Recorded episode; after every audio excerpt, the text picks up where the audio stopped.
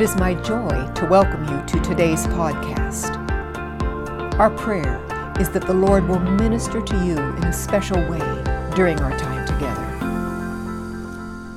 Are you all excited to be in the house of the Lord this morning? Um, Psalmist says this in Psalms 84, verse 10 that better is one day in his courts than thousand elsewhere.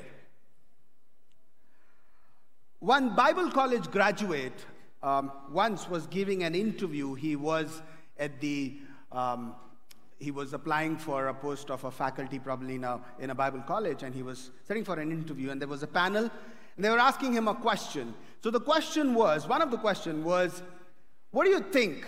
Did they have automobiles in the time of Jesus? And this guy thought for a while, and he was like, this seems to be something tricky. He thought, he thought, he thought for a while, and he came, he came up with an answer. He says, Yes, of course. There was automobiles in the time of Jesus. The Bible says the disciples were in one accord. The Honda Accord. It's pretty biblical to own and drive a Honda Accord. The title of my message today is Are You future ready. Now, the millennials, or people from the corporate world, or people from the um, innovation industry or creations, they might have a question or they might think, what is he going to talk about? Is he going to talk about machine learning, artificial intelligence, robotics, analytics? What is he going to talk about? The answer is a resounding no. Rather, in simple terms, I'm going to talk about the second coming of Jesus for his bride, the church. Paul talks about this in 1 Thessalonians 4, verse 16 and 17. Turn with, turn with me, turn your Bibles to Luke chapter 12, verse 35 onwards until 38. I'm going to read the New Living Translation. It says, Be dressed for service and keep your lamps burning, as though you were waiting for your master to return from the wedding feast.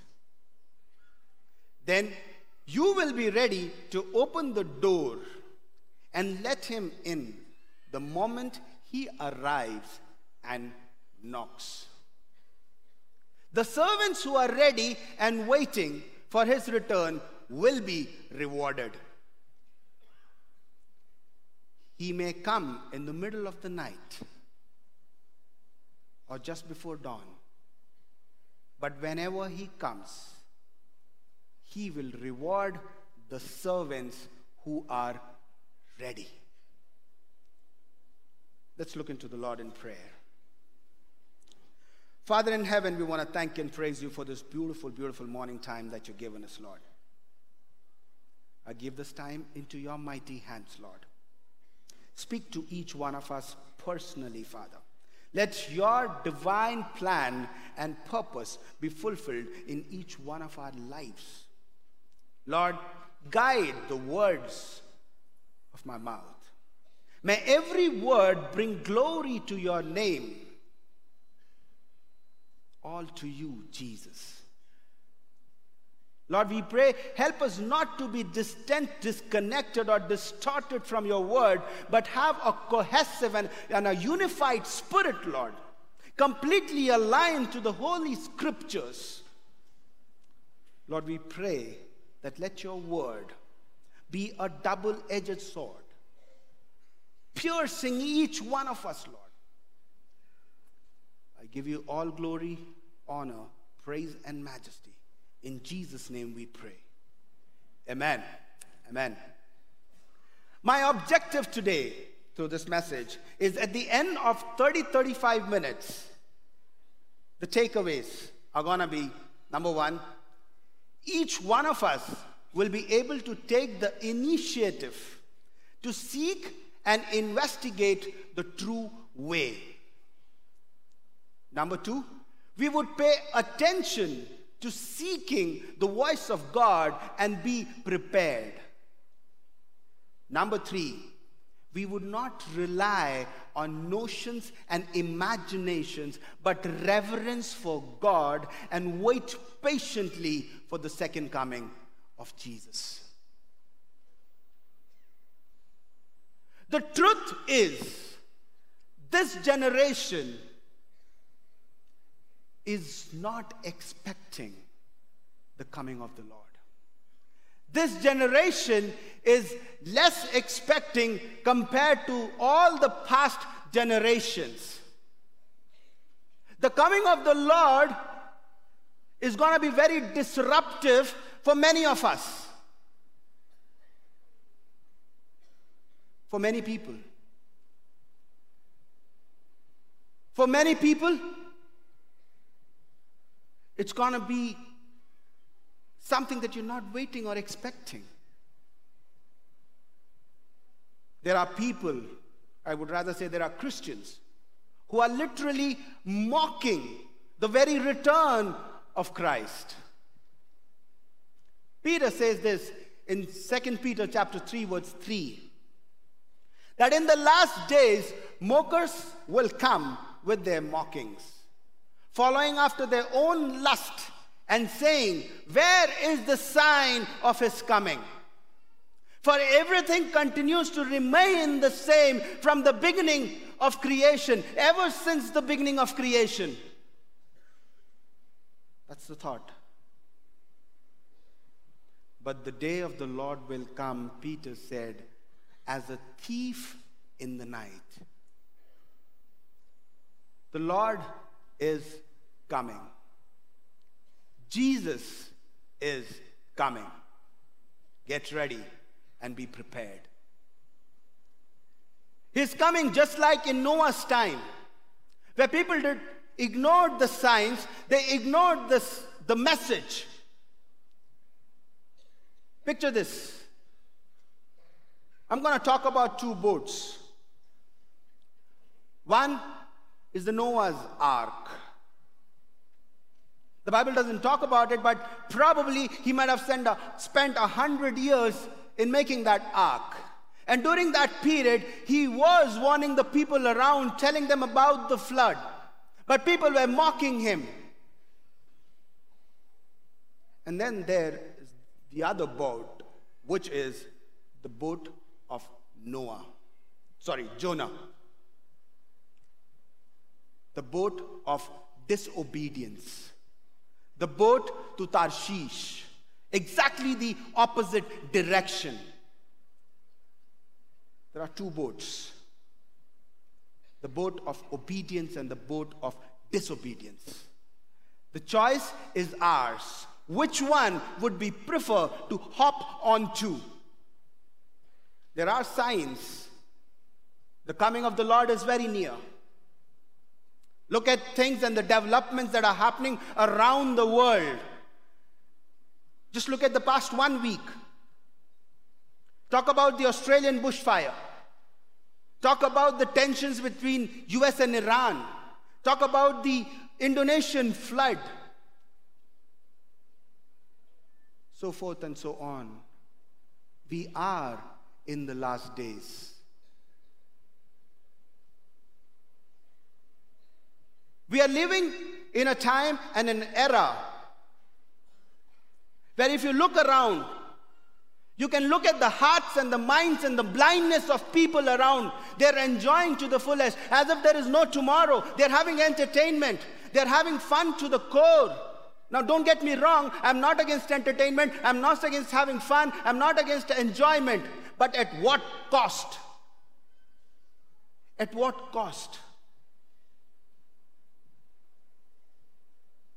I strongly know in my spirit, in my heart, that the joy that was burning in our hearts once upon a time is not the same. The joy that we had when we, we accepted the Lord as a personal Savior, when we gave our heart to the Lord, when we received Him initially, oh, we were so bubbling with joy for the Lord.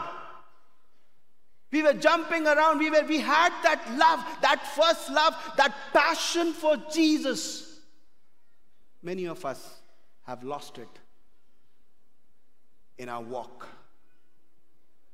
That love, we have lost it somewhere. And somewhere, we aren't prepared to receive the Lord. The oil in our lamps have dried up, have kind of died down, It's kind of empty.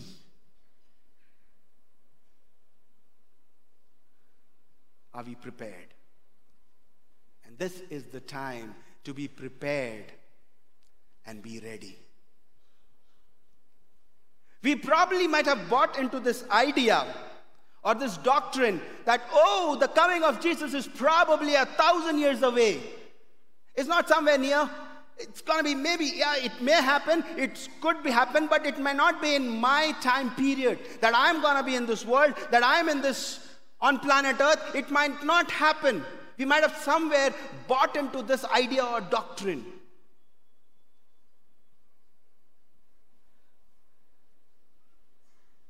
Peter says this in 2 Peter 3, verse 8. With the Lord, a day is like a thousand years, and a thousand years like a day. In that case, is it fair if I say that Jesus rose up just two days ago? He just rose up two days ago.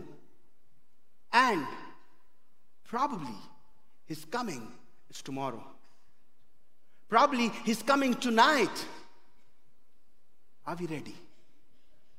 Are we prepared? Are you ready to dwell in the house of the Lord forever? If not, then ask yourself why. Most of us cling on to something that is sinful, but we are comfortable there. We are pretty comfortable there. The sin of the past. The unforgiveness, the bitterness, the hatred that we are carrying along, the baggages which are there, the habits of the past, we are carrying, carrying them along, we are clinging on to them with an attitude that's called it's an okay kind of an attitude. I'm fine, it's okay, it's fine. We are clinging on to them. We're clinging on to those sins because we find them comfortable. We are not moving out of it, we are not moving ahead. This is the time you know, that is like asking a baby to experience life outside the womb. They would say, No way. I have a great life in here. But you see, a child would miss the life they are given when they choose to stay where they are. Fortunately for us, God knows better, and that's why we don't have a choice with labor. Once the pain starts, the baby is coming. We should be ready. We should be ready for the Lord's return. Because when He comes, He will judge everyone. That's not what I'm saying. That's what the Bible says. We all have it. That's what the Bible says. When he comes, he will judge everyone. Let's read 2 Corinthians chapter 5, verse 10. It says, For we must all appear before the judgment seat of Christ, so that each of us may receive what is due us for the things done while in the body, whether good or bad.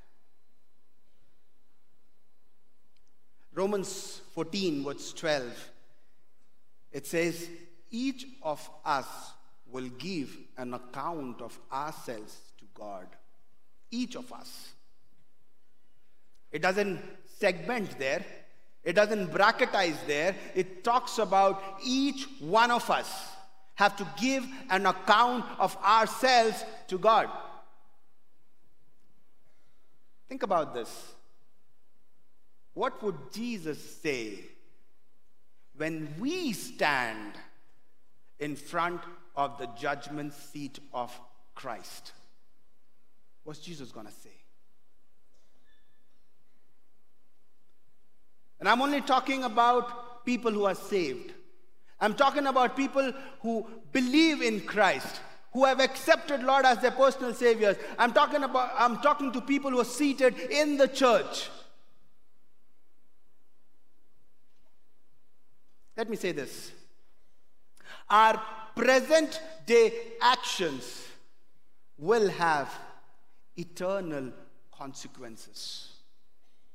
Whatever we do today, the steps, the actions, the decisions that we make, all have eternal consequences.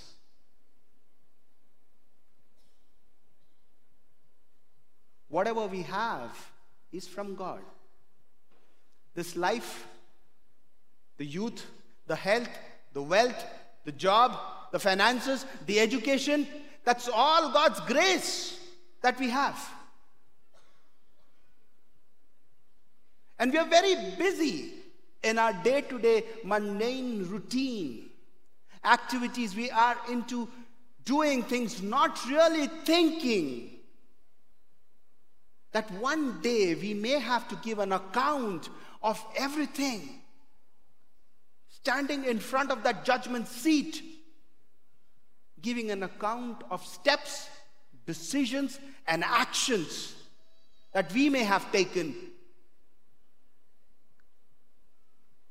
All who believe in Christ, all who are saved, all who partake from the Holy Communion, all will have to stand in front of the judgment seat and give an account of whatever we have done in the body can we say that, yes, I have a good testimony? When people see us, we work, we go to our offices, we go to our colleges, we go to our schools, wherever we, uh, we go, do we have a testimony? Do people see Christ in us? If no, we need to make some tweakings. We need to make some changes we need to have a testimony. I have a cousin, and uh, a couple of years back, we were traveling, and uh, we were going from Bhopal to Delhi, and we were waiting for the train to come. We were at the platform, and this cousin of mine, he did not have um, a reserved seat, so he was also standing with us. And at that point of time, a um, couple of his college friends, they also came and they were at the station and they met him and say, Hey, nice meeting you, long time. How are you doing? Been where are you going? Are you going to the same place? Oh, awesome. So they were just talking about it. And then one of them asked, Hey, do you have a seat? He said, No, um, I don't have one. So he said, Yeah, why don't you come with us? We also don't have seat. We'll all go into the unreserved compartment. We'll have fun. It's going to be a, you know, the whole night journey. We're going to have fun. We'll enjoy. The moment this guy said this, another person who's also a friend says, No, no, no, no, don't call him. Whole night he's going to only talk about Jesus. Let's not call him. It's like, wow, that's a testimony. Do people hate us because of that? If no, you're being a part of the world. You're just being like them. We will have to have a testimony. we all would have to give an account of what we do in this life. Shouldn't we then fear? Shouldn't we then, with fear, lead a Christian life? Then shouldn't we lead a responsible life?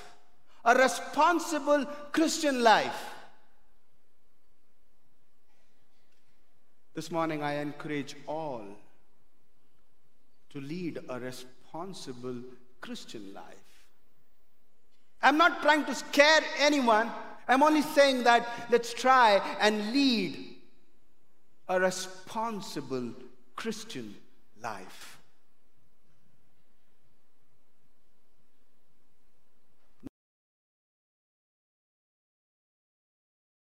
received, what are we doing? What are those stuff? Those are the lust of the flesh and the lust of the eyes and the pride of life. Was John 2 16. And you think God is going to be pleased?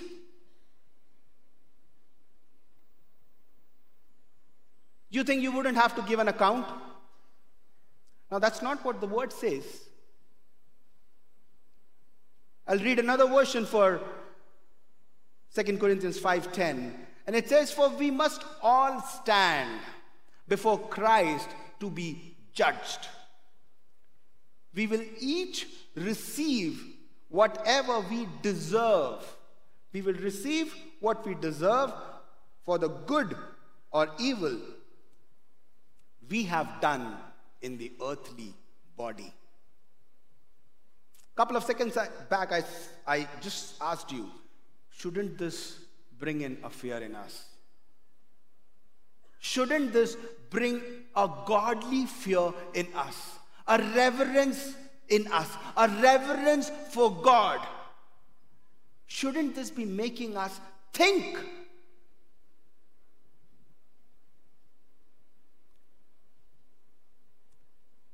Let me ask you something. If there's going to be an income tax raid, will you fear? If you're said that your account books are going to be checked, will you fear? If there's going to be an audit in the office, oh my God, for months together we are, you know, setting up our books in order because we don't want a wrong report. For months together we prepare because that scares us. What about standing in front of the judgment seat? Shouldn't that be making you fearful? A godly fear? We will all have to give an account of whatever God has given. Of whatever God has given, we'll have to give an account. Whether it is your health, your wealth, your family, your children, you're all answerable. We are answerable. We have to give an account of all of these. Maybe some of us sitting here may have a question. What will we be judged for at the judgment seat of Christ? What will we be judged for? Two things to simplify. A, we will be judged for our works as a servant of Jesus Christ. 1 Corinthians 3, verse 11 until 15, we can read that. B, our work will be judged for the motive behind it and the quality as opposed to the quantity. That's what is going to be judged. You see, when I started, I started with the second coming of Jesus. And then now I'm talking about the judgment seat of Christ. What am I trying to do? I'm trying to amalgamate the two of them in such a way that we have a holistic view of being prepared for the second coming, being ready for the second coming. Let's read 1 Corinthians 3 10 onwards until 15. I'll read that in New Living Translation. It says, according to the remarkable grace of God, which was given to me to prepare me for my task. Like a skillful master builder, I laid a foundation, and now another is building on it. But each one must be careful how he builds on it. For no one can lay a foundation other than the one which is already laid, which is Jesus Christ. But if anyone builds on the foundation with gold, silver, precious stones, wood, hay, or straw, each one's work will be clearly shown for what it is. For the day of judgment will disclose it, because it is to be revealed with fire. And the fire will test the quality and character and worth of each person's work. If any person's work which he has built on this foundation, that is, any outcome of his effort, remains and survives this test, he will receive a reward. Wow. But if any person's work is burned up by the test, he will suffer the loss of his reward. Yet he himself will be saved, but only as one who has barely escaped through fire. It cannot be more simpler than this. When we stand in front of the judgment seat, our works will be judged. The measurement of our works were mentioned here that we just read the measurements. If our works are of gold, then you and I have a reason to be happy. There are, our works are divided into actually six types. That's what is mentioned. A gold, silver, precious stones, wood, hay, and straw. You see, a believer on this earth probably lives for 70 or 80 years. His works, the prayer, evangelism, his tithes and offerings, his giving for church building, fastings that he did, mission trips that he went for, souls he won for the Lord, forgiveness that he may have displayed, he might have been mocked but never retaliated. All this has been accounted for by the Lord. All of them have been counted. Some of us might be feeling low in our spirit, feeling, you know, I don't see things moving. I do everything as the Lord wants or as He expects. But I don't know why things are not moving. I don't know why things are happening this way. I want to say, don't get discouraged. Because every act, every step that each one of you have taken, the Lord has counted them. He knows it, He's counted them. See, God is looking at the attitude, the motive, and honesty. I want to show you a picture.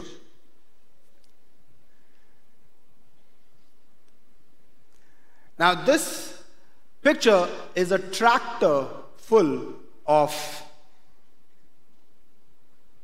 straw. Now, you would get to see this picture when you go on a highway. Um, where you cross villages, you have those farmers, they, you know, load this on and they travel. Now, let me ask you if I have to sell the whole of this, Will I be able to buy a pinch of gold? Huge, right? It's full, overloaded. But if I have to sell it, will I get something? What will happen if this goes through fire? One matchstick and boom, turns into ashes. Is our works like this?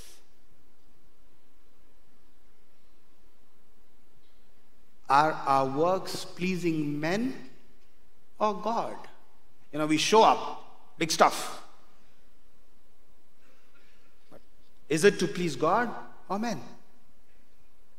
We can read about that. I'm not reading it. We can read about it in 1 Thessalonians 2, verse 14, and Ephesians chapter 6, verse 6. All our works will be measured through fire. You see, if the proper attitudes are developed, the proper works come naturally. I spoke about it. God is only looking at your attitude, your motive, and your honesty.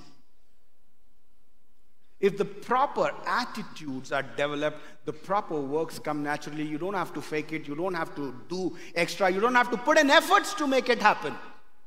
It comes out naturally. I want to read Revelations chapter 3, verse 3. It says, Remember, therefore, what you have received and heard. Hold it fast and repent. But if you do not wake up, I will come like a thief, and you will not know at what time I'll come to you. Church, probably it is a wake up call for some of us. It's time to get ready. It's time to be prepared. Now, there can be a question in our hearts how do I get ready for the second coming of the Lord? What do I need to do? Three things. To be ready for Jesus' coming, number one, He must be your master. In Luke 12 38, he clearly dons the authority to be the rightful judge of everyone who has ever lived. Every saint struggles daily against the world, the flesh, and the devil. This is no rocket science. We all know it. We all struggle daily with against the world, the flesh, and the devil. And many of us have not learned to have consistent victory over these enemies of our soul. If you claim to know Jesus or if you claim to know Christ as your Savior, and yet you are shrugging off known sin as no big deal, you may be in for a serious reality check when Christ returns. Let me say that again. If you claim to know Christ as Savior, and yet you are shrugging off known sin as no big deal, it's fine, it's okay. You may be in for a serious reality check when Christ returns. The only people ready for his return are those who daily seek to bring every area of their life under his lordship. It's a constant struggle. And if you're not engaging in that struggle, you need to examine yourself. Those who are ready for Christ's return seek to follow him as Lord. Number two, you must be his servant. It should be obvious. Masters are masters of servants. And the servants, they live to obey the commands and live by according to his will. Being a servant of Jesus Christ is first and foremost a mindset. I should see myself as a servant of Lord Jesus, obedient to his will. As Paul says, you're not your own, for you have been bought with a price. Therefore, glorify God in your body. 1 Corinthians 6 19 and 20. You're not your own. You're bought with a price, therefore glorify God with your body. Servants of Christ should seek out an area of service which is in line with their spiritual gifts. God has given all of us a function to perform in the body of Christ. He's given us. And if you're not serving Christ in some capacity or looking for a place to serve, you're leaving probably for yourself. We have a lot of works in the church too. We can get ourselves involved and be used serving the Master as His servant. When He comes, He doesn't want to find you sitting on a hilltop waiting for Him. He would rather want to find you serving Him. Number three, you must live in expectation of his return. Luke 12:37 says, "Blessed are those slaves whom the master shall find on the alert, awake." The home owner should have been expecting the arrival of the thief. Jesus says, You too be ready. 1240 says this Luke 1240. If you're expecting a guest, especially an important guest, you would live differently. You know, it will be a different way of living rather when you're not expecting anyone. Imagine how would you get ready if the prime minister of this nation comes and tells you that I'm going to spend the night at your place. Oh, you're going to do your best. Your house is going to be spotless. Probably get into whitewashing it also. Getting it ready because you're expecting the prime minister. And if you're expecting the king of kings and the lord of lords, how should your life look? Would you have been comfortable doing the stuff and the activities that you did past weekend or the last weekend? Do you have to get rid of those books, those magazines, those videos, those pen drives, those hard disks that you would be ashamed of and you want to clean them up before the coming of the Lord? Do you watch those TV shows or web series where you would be ashamed if the Savior is knocking at your door at that point of time? Jesus said that you should be ready immediately to open the door when He comes and knocks. Luke 12 36 is very clearly saying this. You should be ready immediately to open the door to him when he comes and knocks. You can't say, Jesus, wait. I have stuff in my closet. I'm just trashing it. Hang in there. Wait, I'm coming. I'm coming running. Please wait for me. Stop, stop. I'm coming. No. Immediately when the knock is happening, we have to be ready. Church, today is the day Get ready. While believers are looking forward to the coming of the Lord,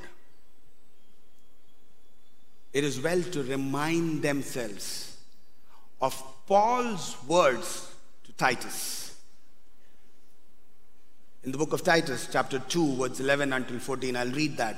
It says, For the grace of God has been revealed bringing salvation to all people.